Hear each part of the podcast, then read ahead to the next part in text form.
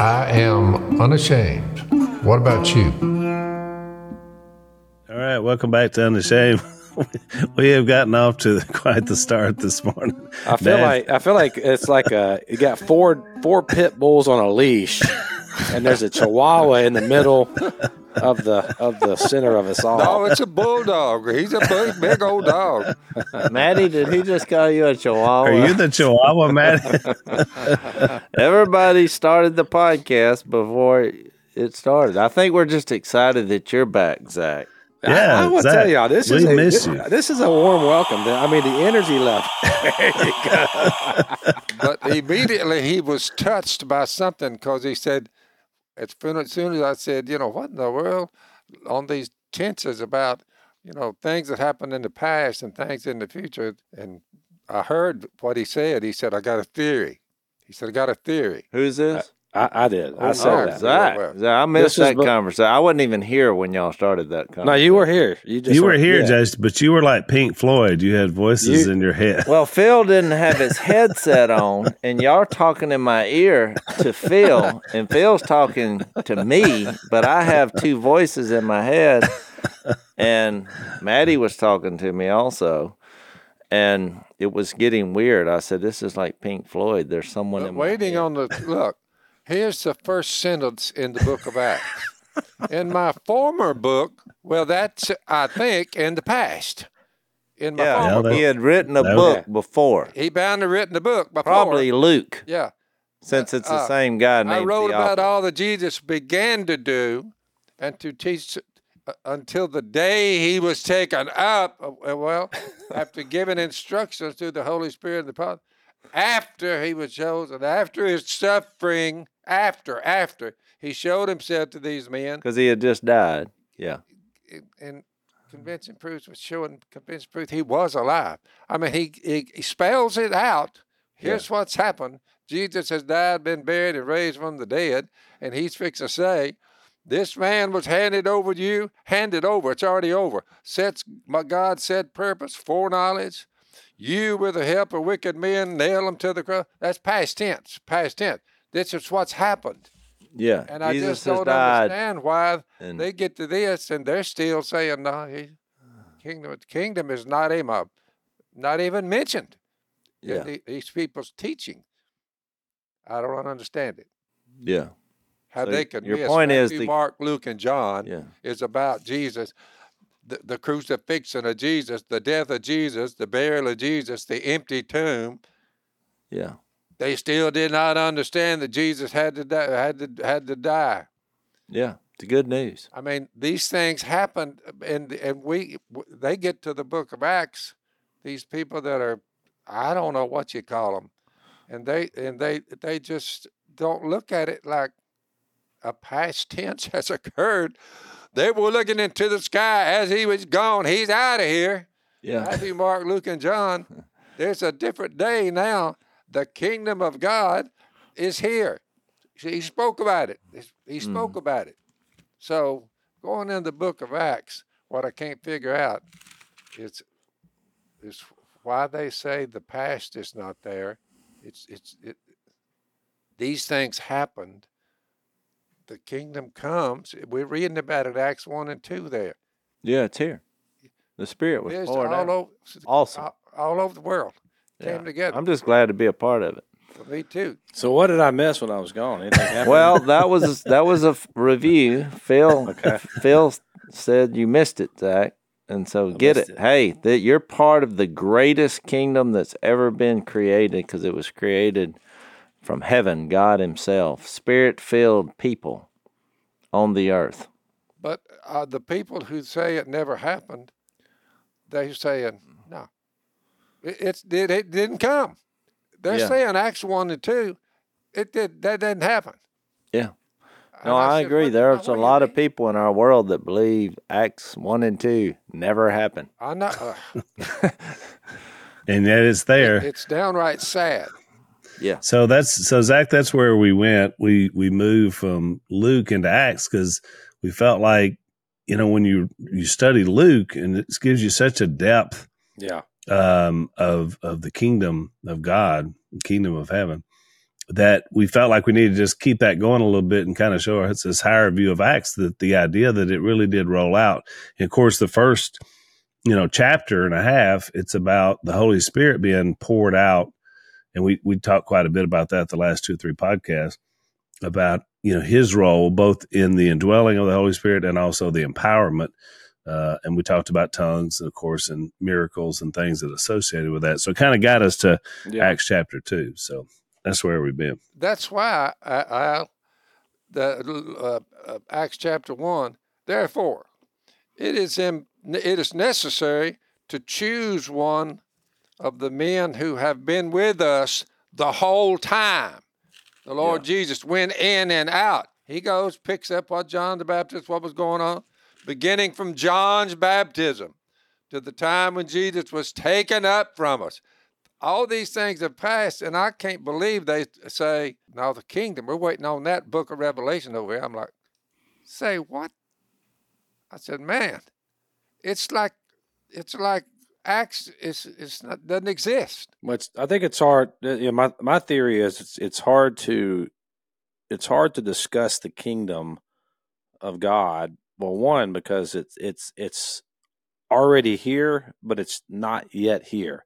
It's both of Mhm. those things. Both of those are true. It's already here, but it's not fully uh, consummated yet, and so that's hard to understand something. 'cause- And and the other reason I think it's difficult is you think about the way it's described in Scripture you know, w- one reference is it's like the wind. You know, it moves and, and it comes and it goes, and you can't really, you can't put, you can't like put texture to it. Sometimes it's it's it's uh it's moving, it's vibrant.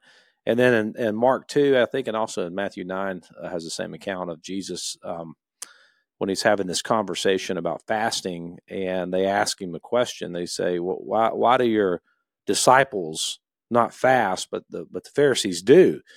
And Jesus' answer is pretty interesting. He says, "You don't you don't fast when the bridegroom is with you." Now, when he leaves, speaking of himself, when I leave, and this is that kind of that reference of that same conversation he had in John 14 through John 17, which Jason and I talked about over the phone when I got to kind of the recap. We we had a great conversation about this earlier about connecting that text and uh, about the coming of the Holy Spirit with all of this, which I think Yeah. y'all may have gotten to on the podcast. We did. Um, but that same kind of idea is is is what he's talking about in Mark two, um, when he when he says that um, the bridegroom's with you, you're not going to fast when he's with you, but when he leaves, now then they'll, they'll they'll resume their fasting, and then he he says the weirdest thing if you don't understand and connect this with the kingdom, it doesn't make any sense. But he says he says I mean, he said what, what I mean by that is this. He said you don't take a new piece of garment, a new patch that's made out of a new garment, and sew it onto a an old fabric because when you wash it what'll happen is is that the one that's new which is representative of the kingdom it'll it'll shrink it'll contract and it's going to rip away from from the old garment and the, the hole's going to be bigger than it was before you patched it. And he's given this picture of a ki- of the kingdom but so that that's the kingdom like contracting down. And then he, he gives the inverse of that. He says you also don't pour new wine into old wineskins because if you do, then the, those old wineskins that are crusty, they they won't be able to hold the expansion of it, and it'll burst. And so you're getting this this idea, you're getting this idea that the kingdom is is a lot more than something you can you can't attach it to to old systems. Yeah, that's that's the that's the the patch going on the the old garment. You can't do that because it'll pull away, and you can't put it in a container. You can't contain it in old systems either. And I think one of the reasons why um, we have a hard time understanding this this teaching on the kingdom is because we're trying to put it in old context. We're trying to put it in old frameworks. We're trying to put it in old containers. And Jesus is like, it's, it's not going, it's not going to fit in there. This is this is new wine. It's not going to fit in in your in your human constructed systems. Uh, it, you, you're going to have to throw that away, and you're going to have to understand uh, that the, I'm doing something new here. And one of the primary pieces of that is the coming of the Holy Spirit. Yeah, and the, and everything pointed to that. And it's also, you know, we studied the book of Hebrews on the podcast. I mean, what you just described, Zach, was the exact purpose of the Hebrew writer writing the book of Hebrews to show the old system uh, and the way the kingdom was in the all across Jewish history to then Jesus coming along and being the superior in every one of those old shadows or old copies or old forms, all the different words that's used in the book of Hebrews. Then it gets to Hebrews 12 and it describes what the kingdom is. And it says, Yeah. This is a kingdom that's an all consuming fire. It cannot be shaken, it cannot be moved. And, but you described it correctly. It, it's here. We're part of it, and yet we're still waiting on that final step, which of course you get that from Hebrews 12 as well. So it, it really is to, to us. I mean, it, it, seems simple, but obviously there's a lot of different, you know, viewpoints that are out there on it. And, you know, we're just trying to get you to see how we see the scripture laid out here. It seems pretty, pretty straightforward. Yeah, there's the, uh, the there's the idea too here. I don't know how far y'all got, uh, um, but yeah, Acts two is is is really this moment that we've all been talking about in the, in the Gospel of Luke and Mark when we did Mark and when we did Matthew. Um, of this idea that God doesn't dwell in the temples built by man's hands. He he is um, the temple's coming down AD 70, the Mount of Olives, you know, and Jesus was looking around and said, uh, you know, and the, the disciples were like, man, look at these incredible structures. And Jesus was like, yeah, all that's coming down. Every every one of these stones is going to be turned over. The temple's coming down, which it did, by the way, in AD 70. Um, and we've made the case from the beginning that that uh, one of the core teachings of, of understanding the kingdom here, kingdom now, kingdom come um, teaching is that that there's a new temple that Jesus was establishing himself as the cornerstone of that temple, and then us being living stones built on that temple. I know this is repetitive because we talk about it a lot, but Right. Acts two is is the moment that happens. That's right. This is not just simply a come uh, the Spirit coming and this is not about. I mean, speaking in tongues is like that's the that that's that's the gravy. On that's not the the meat or the biscuit of this thing. The, the meat of this thing is the Holy Spirit is coming to live inside of people, and that's the Acts two thirty eight passage that we all grew up on. Um, to repent be baptized, every one of you, in the name of Jesus Christ, for the forgiveness of your sin, and you'll receive the gift of the Holy Spirit. That gift is is God. God's going to come now, and He's going to make His home inside of us through the Holy Spirit. So in the last podcast, um, we basically bookended Acts 2. We talked about the Holy Spirit, his role, this outpouring that happens, how that came to be, how that was viewed. And then we kind of jumped ahead to the end of Acts 2 and, and showed the response, which you just mentioned, Zach, to this first, um, I guess, sermon or teaching that Peter lays out.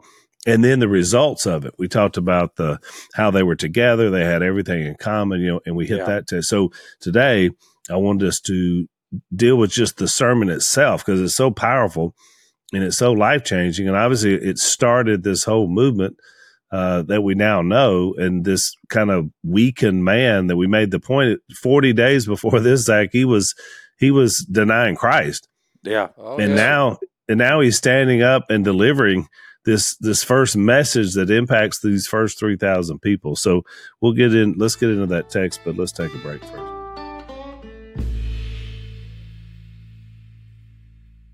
So we're in acts 2 uh, 14 peter stands up raises his voice and addresses the crowd. And we we had talked about the language deal. And obviously this is now him saying okay you know they're they're not doing what they were doing earlier with the praising of God and the tongues and we talked about that miracle and hearing things in their own language. Now it's one voice and it's and it's the first idea and and he addresses the Jews fellow Jews and all of you who live in Jerusalem.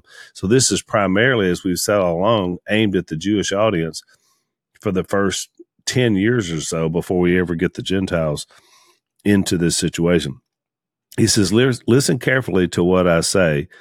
These men are not drunk, because that's what they thought when they were speaking in tongues. These men are not drunk as you suppose. It's only nine in the morning. So I don't know. Is that an intro, Jase? Is that a joke? Is that a is that him uh, trying to set up uh, like preachers do when they give you a little uh, something? Because it was kind of an odd way to start. That he says, "Hey, come on, guys! It's only nine in the morning. These guys aren't drunk." I mean, I, it's kind of an odd thing that he references. I don't know. That was kind of weird. Well, I brought this up the last podcast, you know, in in Ephesians where he brought up don't don't get drunk on wine which leads to debauchery, but be filled with the Spirit. And then he's Right. like sing praises, Yeah. speak Jesus. And so you know, there is some excitement about having the gifts of the Holy Spirit, uh, obviously, because whatever they were doing, which they all it says is they were declaring the wonders of God because these people believed in God. So Yeah. the verse that says that is verse 11. It says, uh, you know, all these all these different nations were represented, but they were all Jews from different nations. And it says in the second part of verse 11, we hear them declaring the wonders of God in our own tongues.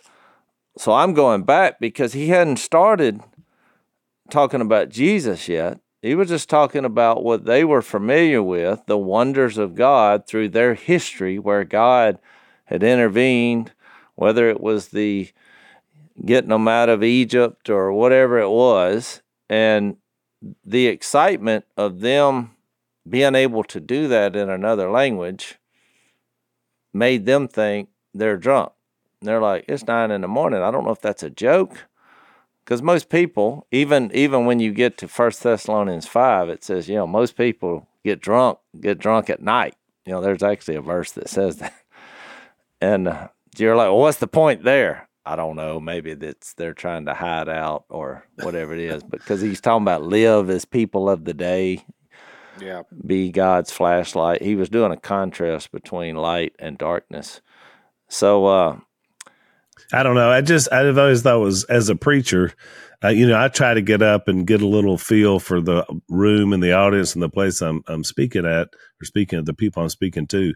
And so a lot of times I'll kind of open something, maybe something I've observed in the room or something somebody said. It just seemed like that to me, but who knows? He well, the point is, the point is though, it's hard for human beings to view something, and the, and we're going to talk about miracle signs and wonders because even in his opening part about Jesus, you know, he goes he goes through seventeen and twenty one, and he says, "This is this is a pro- what you're seeing." yeah, is a prophecy that is being fulfilled. Which that's right. this is this was God speaking through prophets. It wasn't like he's just saying somebody said this one day. This, this was actually what God said was going to happen, Yeah. which is talking about absolute truth. I mean, he, Yeah. He's really going to zero in on that in chapter three, but we'll get to that.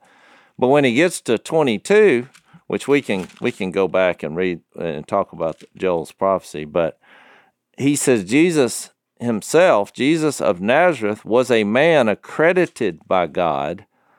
Just think about that statement accredited by God by miracles, wonders, and signs which God did among you through him, as you yourselves know. Well, here, now Jesus is at the right hand of God, and he's pouring out his spirit, and he's now fixing to unleash his spirit and what I believe, which we went through that a couple podcasts ago, that I believe these were the apostles, because when it says, Are not all these men speaking in tongues Galileans?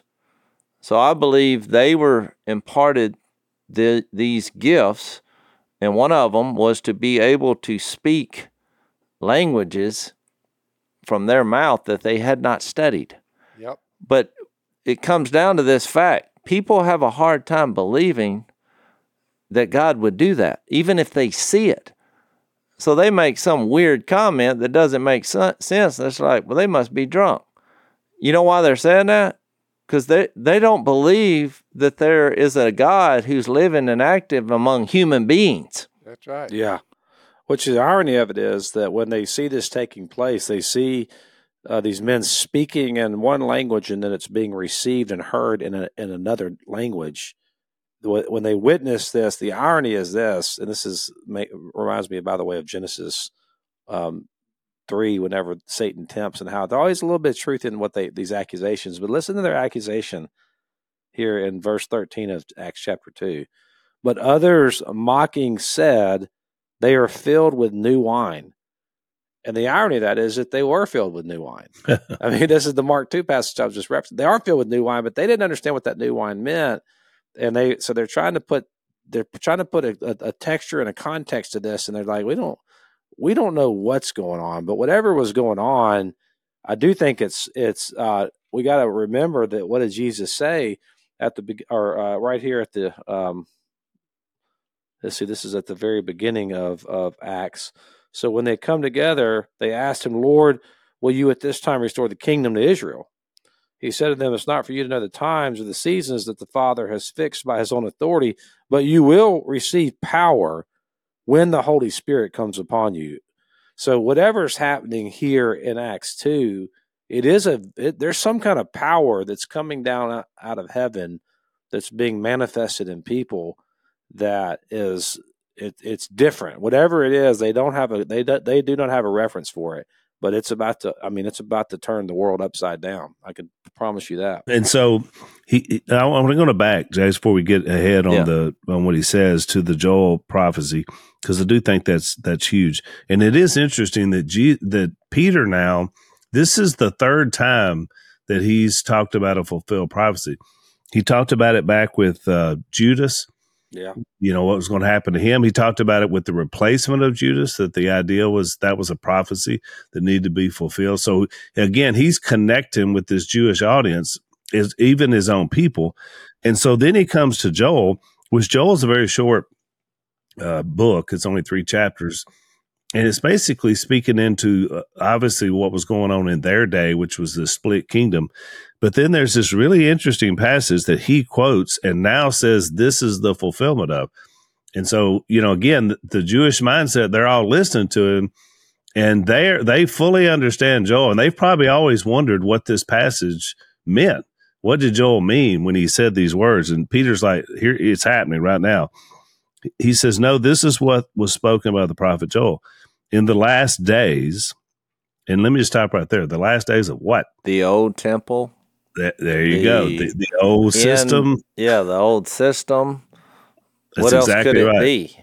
He's You- speaking to Jews about the last days. So again, we we jettison that to the end of time, but just think about who he's talking to and why he's talking. In the last days, God says, "I will pour out my spirit on all people." So that's what's happening, according to Peter, according to Joel. Your sons and daughters will prophesy. Your young men will see visions. Your old men will dream dreams. Even on my servants, both men and women, I will pour out my spirit in those days and they will prophesy. Now, Peter's already shown he's doing it already. He's done, this is his third one. I will show wonders in the heaven above and signs on the earth below blood and fire and billows of smoke. The sun will be turned to darkness. Here's that, that apocalyptic language we've been seeing all throughout, and the moon to blood before the coming of the great and glorious day of the Lord and everyone who calls on the name of the Lord will be saved, which is very poignant because that's exactly what's about to happen in Yeah. these next moments of what he's talking about. So our point is when Jesus when Clarifies my Jesus point about them struggling with when, what, what, what well is this it? when Jesus had was exalted, a new day had dawned. And the Spirit being poured out means that people could be new creations. Yep. Because Jesus is exalted, Yeah. the Spirit could indwell human beings. Simultaneously, it it predicted the doom of a system of law where you could somehow be justified, which all that did was, you know, we could get into Romans and see that that made us conscious of sin, and sin made us conscious of we're doomed. Yeah. But that day's over. A- And part of that would be the destruction of Jerusalem in AD 70. The temple was never rebuilt. And even if it was, it's insignificant because Ephesians 2, at the, the last couple of verses, we rise and become the holy temple of God because of God's Spirit indwelling in us. and it and it fits perfectly if you look at it when he gets done with his speech that he started this man was handed over to you by god's set purpose and foreknowledge jesus and you with the help of wicked men put him to death by nailing him to the cross that's happened in the past yeah that just happened god raised him from the dead that just happened freeing him from the agony of death because it was impossible for the death to keep its hold on him. Then he ends it up by saying, and it makes being baptized take on new meaning. When the people heard this, they'll let all Israel be assured of this. God has made this Jesus, which all of y'all crucified, both Lord and Christ. Well, when the people heard that, they were cut to the heart and said, What do we do? And he told them, He said, Repent and be baptized. We're going to allow you to plead the death penalty. You will die to sin. You repent and you're baptized. You start it over again. You, you're there's a new day come here. Now you you we're fixing to bury you to get rid of you in a pool of water and raise you up and the promises for you, your children, and all who are far off, on whom the Lord our God will call. I just don't understand why people don't look at this tech and it leads into their baptism. Yesterday there was four of them, five of them, and this is why they came. And this is what we talked about. And back in the past, these things have happened. Well, this was the starting point. Yeah. This is the, this is the starting point of a new era, which runs into where, what we're doing right now, sitting at this table, a couple of thousand years ago. Yeah.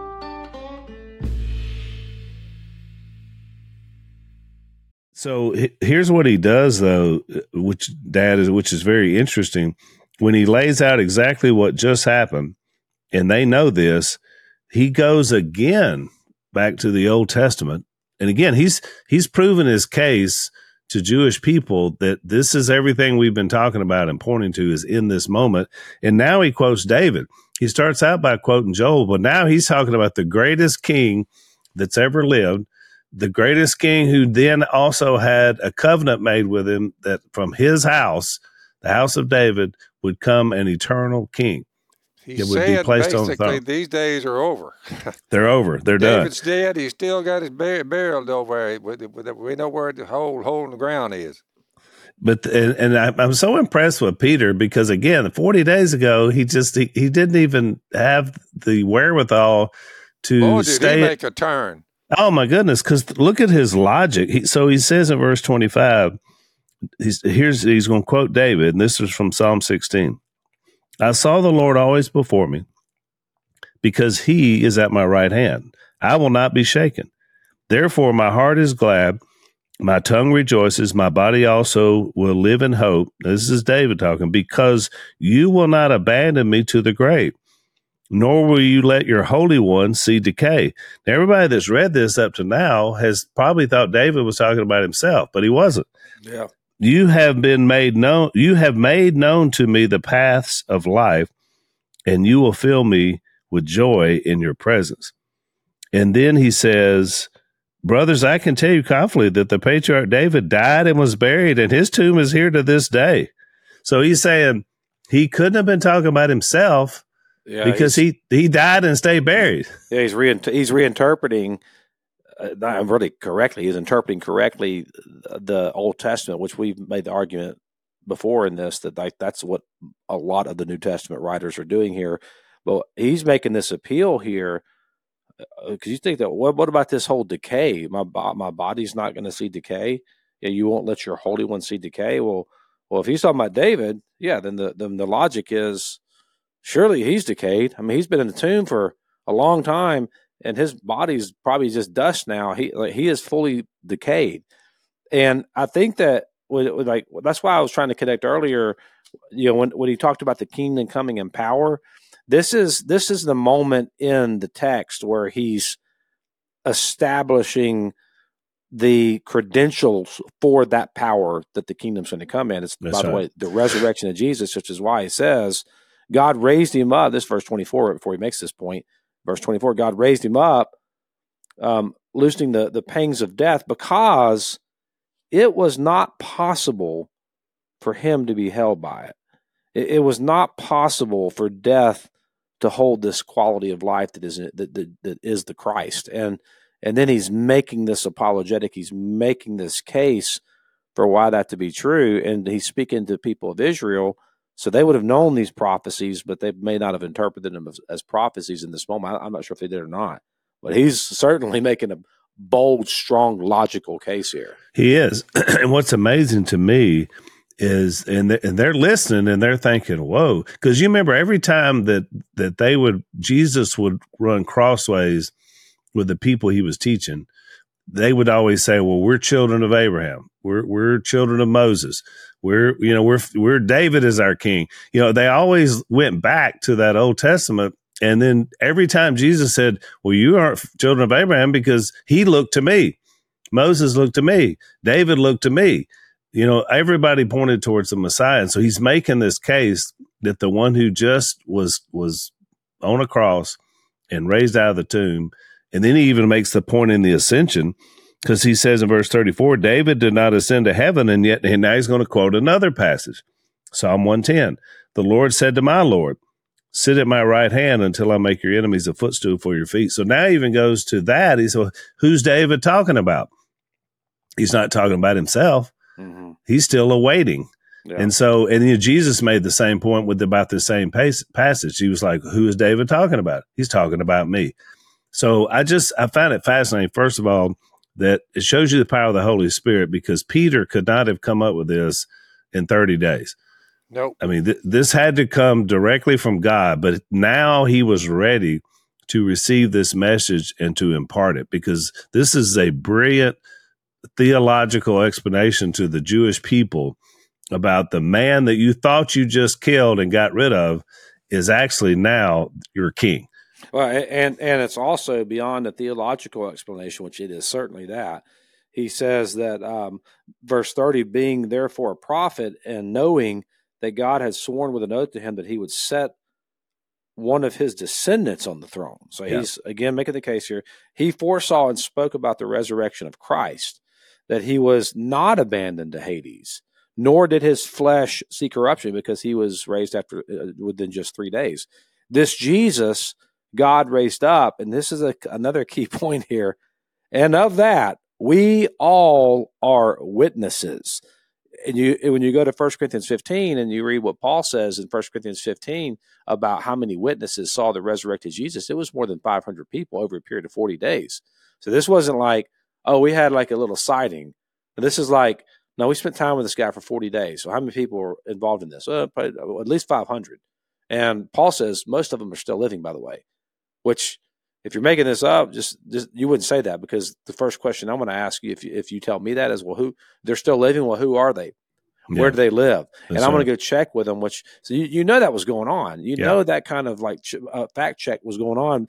But this is uh, this is also a, a, a testimony here that they're they're claiming to be eyewitnesses of a resurrected Jesus, which is key because that's giving validity to they're giving a, a case from the Old Testament saying that it was never talking about David, it was talking about Jesus.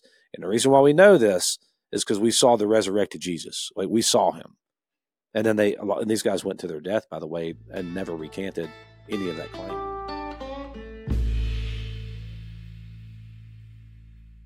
But it also says that the Bible is about Jesus. And when you read, you know, Hebrews 1 and kind of think of what Jesus, why he's, why the Bible is about him, and the famous line, I guess, is that he's prophet, priest, and king, in that he was the final prophet. He was speaking the very words of God. He's representing God, but then, you know, he's priest. Well, he's representing us. And he proved that through his death on a cross and being at the right hand of God. He's our. these days, from now on, starting there, it's it's it's it's the end of it. Yeah, and he's this he's a, coming to an end. He's but he's our advocate right now. But then when you think of why you know him being king, it kind of hit me when I was studying this that because people don't like the idea. Most time when they talk about God being king, they talk about well, he rules over us. Well, you know, when people hear that, they're immediately, "Ooh, I don't want somebody ruling over me. I I want to be free." Well, he made you free, which is what his being priest is all about. But I kind of thought about him being king. Why, why do we need a king? We need a king because of the enemies that are against us. And I'm talking about enemies like sin, death, evil powers. That's why we need a king, which is what he conquered. So when you read Hebrews 1, it kind of makes sense because it says, In the past, God spoke to our forefathers through the prophets at many times and in various ways. Well, Peter just quoted three instances, two different, Joel and David. But in these last days, he has spoken to us by his Son, whom he appointed heir of all things, and through whom he made the universe. The Son is the radiance of God's glory and the exact representation of his being, sustaining all things by his powerful word. I mean, in the beginning was the word. And after he had provided purifications for sins, well, there, there's him acting as our high priest, which Hebrews goes on to go into that in much detail. And so eventually it says, so he became as much superior to the angels. But what I want to point out is when Peter started that sermon and he said Jesus of Nazareth was a man, which which is a key phrase. He's a man from Nazareth, and he's going to repeat that over and over and over. And by him becoming a man and going to the right hand of God, it shows all of us, okay, this is doable. Yep. Th- this this is possible. He became a man, showing me that I can live again. I can live forever Yeah. through through his spirit. But then in chapter 2 of Hebrews, he brings up this idea because it said he was a man accredited by miracles, signs, and wonders. And I tried to study and find a way to describe those uniquely. Because it's like, what's the difference in a miracle, a sign, and a wonder? And maybe y'all can impart some wisdom on that. But they seem to all point around things happen supernaturally and, and for different responses. But they're supernatural occurrences that only God could do that defy the nature of the earth and laws of earth, things that are earthly. But he, he brings that up in, in chapter 2 and he says, uh, in verse 3 How shall we escape if we ignore such a great salvation, what Jesus has provided?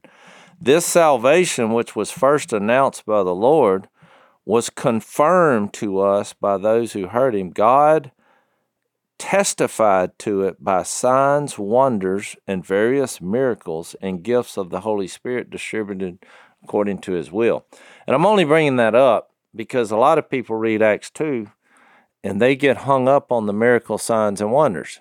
Even Paul had to write a letter to the Corinthians because the uh, church there who had been imparted some of these gifts from the apostles because I'm of the opinion that the apostles had this special gift to do based on are not all these men Galileans? And then even in Acts 2 40 where's that at? Uh 43 everyone was filled with awe and many wonders and miraculous signs were done by the apostles. And even in chapter 3 Peter's going to heal a, a man that was couldn't walk from birth. So God did this but when you read Hebrews 1 and 2 you see that these things pointed to Jesus' authority so even when Jesus was exalted and he has the Holy Spirit, he pours out the Holy Spirit and gives the apostles this ability and even the ability to pass that on.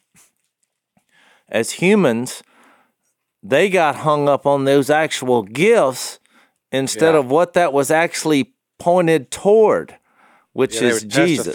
Yeah, they were testifying to Jesus. Uh, man, what a great point that you said at the beginning of that whole um, comment you just made that that the that the whole thing is about Jesus. The whole thing is about Jesus. And the, one of the things that you can do when you're analyzing any kind of religious scheme um, is that you you you ask the question, man, when I walk away from this experience, is the name of Jesus ringing in my ear? Because if it's not, if if the miracles are ringing in your ear, or if some kind of you know uh, theology is ringing in your ear, or eschatology is ringing in your ear, whatever the ologies are that would ring in your ear, if, if it's not ringing Jesus, uh, you know, I would argue that you you probably want to reevaluate that, and that's why we love this idea of this kingdom message so much. Is that it does you can't have a king kingdom without a king. I love and I love this definition. I want to read it to you real quick. I just pulled it up when you said that, Al. I mean, that Jase. This is from Dallas Willard in the Divine Conspiracy. When he this is how he defines kingdom. Uh, God's own kingdom or his rule is the range of his effective will. So what does that mean? Well, it's where what he wants done is done. And the person of God himself and the action of his will are the organizing principles of his kingdom. But everything that obeys those principles, whether by nature or by choice, is within his kingdom. And so when we think about like you can't escape the fact that uh, you're part of a kingdom. I, I have my own kingdom. Um, my, my wife has her own kingdom, and you know Willard talks about this too. That uh, my kids have their little kingdomettes, and and those kingdoms come into a family, and they're competing with one another, and they're you know there's there's um, division and there's there's uh, there's hard things that we're dealing with tr- because we have different wills and different things we want to see happen. But when our will comes under the effective will of God and, and we're operating under what God wants to be done, that's when the harmony occurs and that's when the beauty of God's kingdom unfolds. And, and where the Holy Spirit plays in all this is how in the world would I ever know what God's will is if it weren't for his spirit living in me? That's the point that John makes in John chapter 14 uh, through John, uh, Jesus makes in John 14 through John 17, is that the Spirit, the Holy Spirit, when He comes, Jesus says He will guide us into all truth. So the Spirit is testifying in us what is God's effective will. What yeah. what what does God want to be done?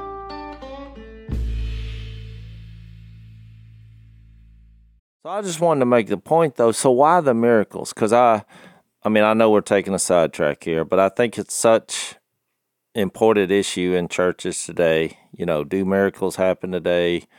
Why, why, why did he do the miracles? And I thought of a weird analogy. I didn't read this in a book that's happened to me, but I had something. I was traveling back from Nashville yesterday and I had something weird happen. And it just kind of made me think, oh, maybe this is why God did the miracles. Was a, a person I do not know, because because look, yeah, sometimes I travel and people they recognize me. Then sometimes I travel and it seems like everyone recognized me, which was that yesterday is what happened. I, I had so many conversations. I met so many people just eh, from one place to another. Everywhere I went, it was like we would have a big gather up, and I met all these people. This is on your way. This is on your travel home. Yeah, on my way home. Did you so, stop, did you did you stop at Buc-ee's or something, someplace like that? No, I avoid Buc-ee's, but the airport yesterday was was as bad as as I could imagine, and but but I'm saying it was a positive because I love people, and I the more we've talked about being the kingdom members of the kingdom on earth, I tried to have Jesus conversations with every person I encountered yesterday. So it really I some of the conversations I had were exciting, but I had something happen, and I, I wanted to give you an illustration on this. I may be just crazy or wrong, but so what happened was because if you don't know who I am, you know, I, I told somebody this in amongst the conversations. I'm either one of the duck guys, and so people want, you know, they they think, oh, he's famous, one of the duck guys. But if you don't know who I am, I'm a threat. I'm someone you're scared of just based on my outward appearance. There's very little middle ground in there. So a woman came up and handed me her baby. Now let's think about this. This is the most precious thing in, in the world, in my opinion, is a is a baby. And if I just polled y'all and just forget what I'm telling you now, but if I just said, Would you hand your baby to someone you didn't know? Your answer would be no. So so here this happened. Well, there was a person beside me who didn't know who I was and saw what happened. And she said, I can't believe you know all these people. And I said, I don't know these people. And she said, Well, who are you?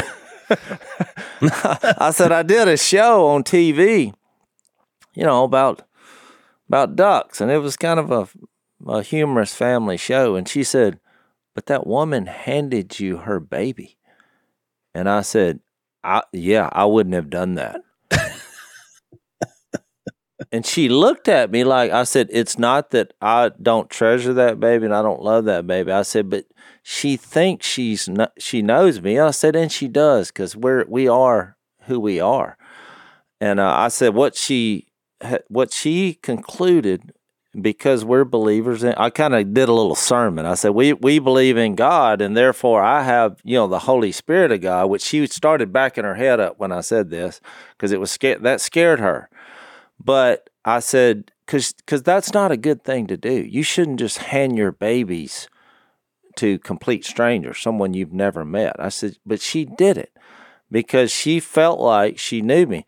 Now, I said, the problem with that is, I said, in religion, a lot of people have handed their babies to people because they thought they knew them and they preached God. And those, those preachers and priests, we all know what happened. And they abuse kids mm. because they were say they thought they were representing someone trustworthy.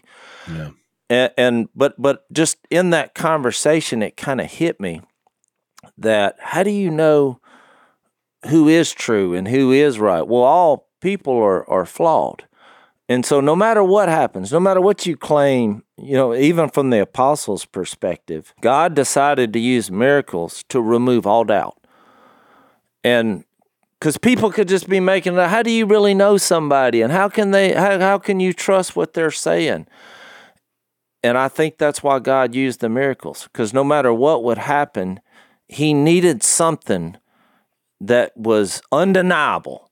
And then we yeah. have that recorded in a book of history covering hundreds of years, if not thousands. Yeah, thousands of years from all these different writers.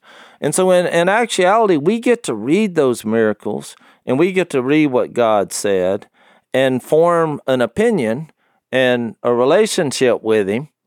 And, and the miracles in here matter because yeah. the more you read, the more you say, you know, even though I haven't met God face to face, I really believe this to be true. Where I would hand him my child and say, I'm devoting my child to you.